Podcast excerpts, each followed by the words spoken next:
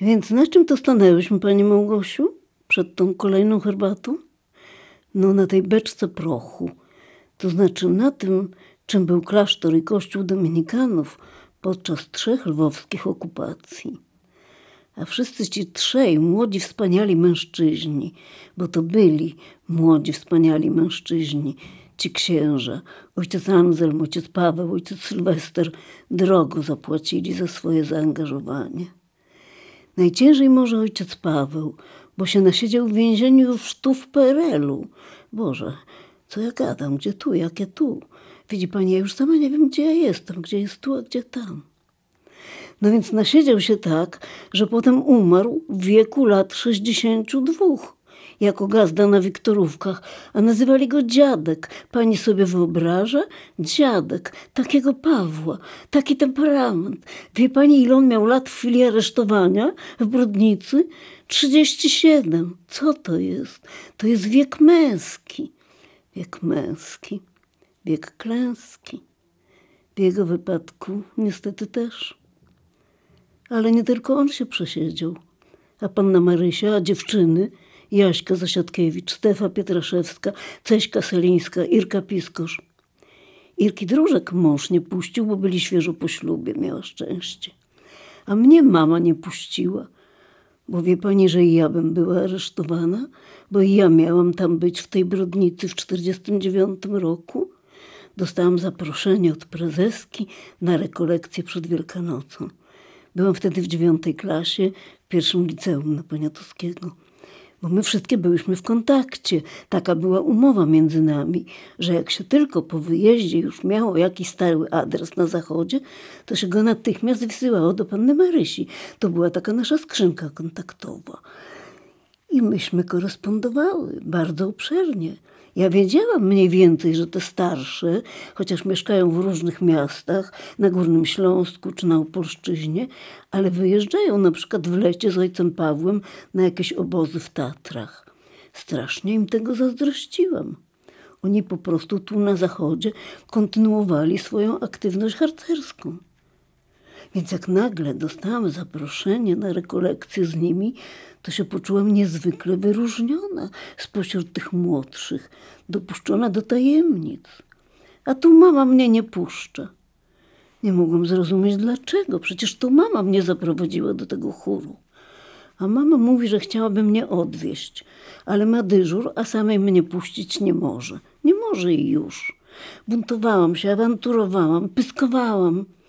A po trzech dniach mama przychodzi skądś i mówi: Ty wiesz, że oni wszyscy siedzą? Co? Później już po latach pytałam mamę, skąd wiedziała, że nie może mnie puścić. A mama na to: Nie wiem. Ja mam psi węch. I to jest prawda. Więc ojciec Paweł dostał dwa lata, panna Marysia półtora roku, a tamte dziewczyny po parę miesięcy.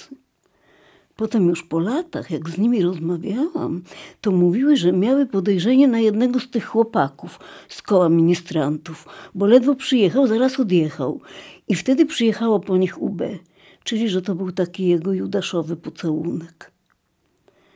A wie pani, że on mieszkał we Wrocławiu, czy pod Wrocławiem i miał dyrektorskie stanowisko. Ja go tu poznałam jako dziennikarka przy takich imprezach na 22 lipca, po prostu służbowo. Ale nie miałam pojęcia, że on jest z Lwowa. Więcej, że byliśmy z tego samego środowiska, od Dominikanów. Nigdy by mi to do głowy nie przyszło. Przecież jak on wtedy w PRL-u był dyrektorem, to musiał być partyjny. Ja go w ogóle nie kojarzyłam z Lwowem. Bo my, młodsze chórzystki, nie miałyśmy specjalnego kontaktu z tymi ministrantami ojca Pawła. Starsze owszem, znały się trochę z nimi. Oni też tam zerkali, ale to wszystko było szalenie skromne, nieśmiałe. I teraz ja o tym czytam w różnych książkach historycznych dotyczących młodzieżowej powojennej konspiracji. Oczywiście wszystkich już wydanych w XXI wieku. To są przeważnie prace doktorskie młodych historyków. I z jednej strony czegoś się dowiaduję, a z drugiej widzę różne niedoinformowania, nieścisłości, które mogłabym uzupełnić czy sprostować, jak choćby podpowiedzieć brakujące imię, czy poprawić pisownię nazwiska. Ale zdarza się nawet większe nieporozumienie, bo na przykład niejaki Andrzej Szczypka w swojej książce o młodzieżowych organizacjach niepodległościowych na Górnym Śląsku w latach 1945-1956 nie mogąc się rozeznać w szczegółach, o których czytał w aktach tej sprawy, że u lwowskich dominikanów był chór dziewczęcy i koło ministrantów, a potem powstały z tego dwie drużyny, więc kilka harcerskich zastępów, męskich i żeńskich, więc on, nie rozumiejąc tego, formułuje arbitralną opinię, którą sobie wypisałam i zaraz tu pani przeczytam, bo ją wzięłam ze sobą, bo wiedziałam, że będę pani o tym opowiadać, bo to jest przecież jedna z najważniejszych rzeczy, to nasze harcerstwo. O proszę, cytuję. Moim zdaniem należy wykluczyć powstanie i działalność dwóch osobnych grup. Istniała jedna organizacja, Harcerstwo Polskie, stwierdza autorytatywnie pan Szczypka a członkowie spotykali się konspiracyjnie w kościele na zebraniach organizacyjnych. Aby nie wzbudzać niczyich podejrzeń, pretekstem zebrań była na przykład nauka śpiewu pieśni religijnych. Być może opiekunem duchowym byli zakonnicy, w tym ksiądz Władysław Kielar. Poza tym pan Szczypka zarzuca Marii Piskosz, czyli pannie Marysi, prezesce, że popełniła błąd w zeznaniach, podczas kiedy to on po prostu czegoś nie rozumie.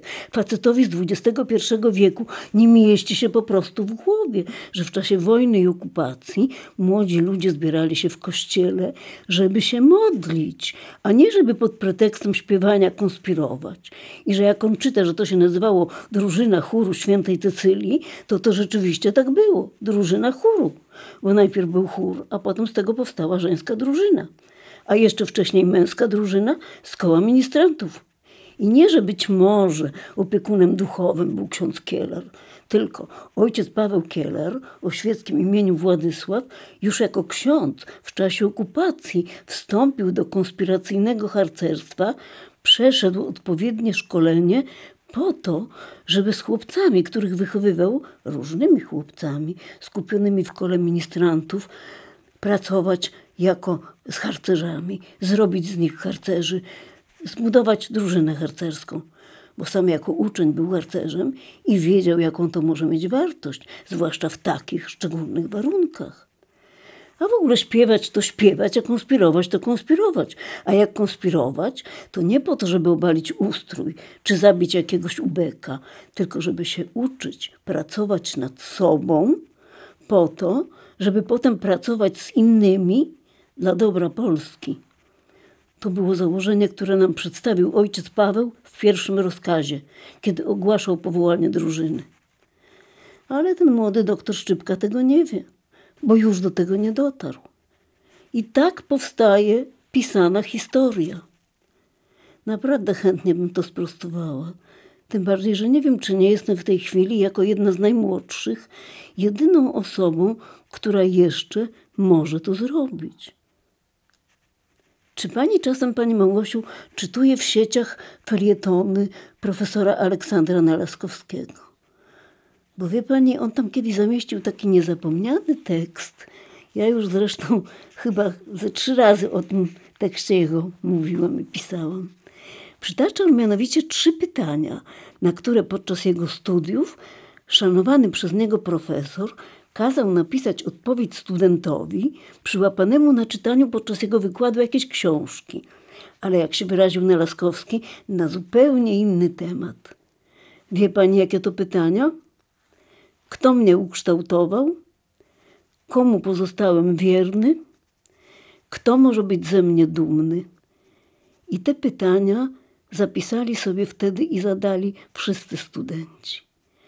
A ja, jak to czytałam, też. I wie pani, co sobie odpowiedziałam? Że mnie ukształtowało to miejsce, to tutaj. Ten dom, tu na lewo i to, co w tej chwili przed nami klasztor i kościół dominikanów.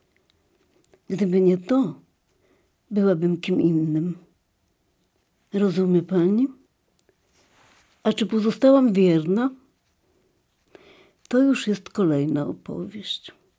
Moje życie wrocławskie, czyli dorosłe, prywatne i zawodowe. Ale tego może już nie będę pani teraz opowiadać, To nie jest odpowiedź ani łatwa, ani przyjemna. Na szczęście pani mnie o to nie pyta, ale ja je sobie stawiam ciągle, od wielu lat. Pani mnie już kiedyś pytała, jakie było to moje radio. Ale chyba bardziej chodziło pani o to, jak się rozwijała technika, jak się zmieniały formy audycji, jak się zmniejszały magnetofony. A ja bym miał ochotę jeszcze wrócić do tej dialektyki. Ta dialektyka, o której pisał w cudzysłowie ksiądz Zienkiewicz, rzeczywiście podczas studiów podcięła mi skrzydła. Ale przywrócił mi je październik, polski październik. Jako początkująca nauczycielka z radością prostowałam głupoty, które wbito dzieciom do głowy w czasach stalinowskich. Ale kiedy odeszłam do radia, to już był okres odwrotu od października, rok 1958.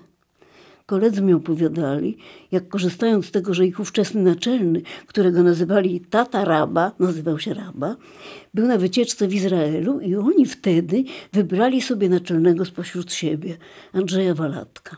Strasznie byli z tego dumni i zadowoleni. Ale potem, jak Gomułka zaczął się wycofywać z października, to i oni znowu byli przywoływani do porządku. No i szli na te ustępstwa. Zresztą moja pierwsza praca w radio to był dział łączności ze słuchaczami. Ludzie prosili o interwencję w różnych sprawach, ale największą bolączką był brak mieszkań, a na to przecież nic nie mogliśmy poradzić. Zorientowałam się wtedy, że biorę udział w jakiejś fikcji. Przyszłam do radia, bo mi było za mało muzyki. No i podobała mi się praca nad słowem, pisanym, czytanym, mówionym. A okazało się, że najważniejsza rzecz to propaganda i że to jest zawód polityczny. Co prawda, w pół roku później znalazłam się w redakcji młodzieżowej, ale niewiele to zmieniało. ZMS i brygady młodzieżowe, współzawodnictwo pracy i ta cała drętwa mowa. Zaczęłam się zastanawiać, po co właściwie odeszłam ze szkoły. Ale jednak coś zaświtało. Wnuczki ministra Sokorskiego i jego coraz młodsze żony interesowały się nowinkami z zachodu, a na zachodzie właśnie objawili się Beatlesi. Więc w Warszawie powstała nowa audycja 5.0 dla młodości. To było tak mniej więcej połowa lat 60., może 64. A rozgłośnie regionalne mogły już wtedy iść jak za panią matką ponieważ u nas ja wciąż byłam najmłodsza, bo od 58 roku nie przybyło ani jednego etatu, więc wezwał mnie naczelny i oddelegował do robienia takiej audycji. Nawet tytuł sam wymyślił. My nastolatki. A wie pani, że wtedy właśnie słowo nastolatki w ogóle się narodziło. Kalka z angielskiego teenagers. No jasne, pani nie może uwierzyć. Tak jak w to, że kiedy ja przyszłam do radia, to jeszcze nie było telewizji. Pamięta pani? Pani mnie zapytała, kiedy pani opowiadałam o radiu, a gdzie wtedy się mieściła telewizja? Ja powiedziałam, telewizja? Telewizji w ogóle nie było. Pani nie mogła uwierzyć. A ja pamiętam, jak się pokłóciłam z Alkiem Nowackim, który założył pierwszy we Wrocławiu zespół bitowy i nazwał go Nastolatkowie. A ja uważałam, że powinien się nazywać Nastolatki, więc on się na mnie śmiertelnie obraził i więcej do nas nie przyszedł. Myśmy się specjalnie nie przejmowali, bo muzykę młodzieżową przegrywaliśmy na lewo z anteny. A w ogóle to u nas było dużo poezji, dużo muzyki poważnej, ciekawych rozmów o literaturze, o sztuce, o etyce. Nastolatki to były najciekawsze osoby, z którymi się zetknęłam podczas mojej ówczesnej pracy. Naczelny Borys Mokrzyszewski zarzucał nam nawet, że jesteśmy zbyt poważni, zbyt elitarni, ale wszyscy moje nastolatki strasznie lubili i to była moja wielka radiowa przygoda, największa w tamtym okresie. Niestety, jednak przychodzi rok 1968 i człowiek zaczyna się wstydzić, że jest dziennikarzem.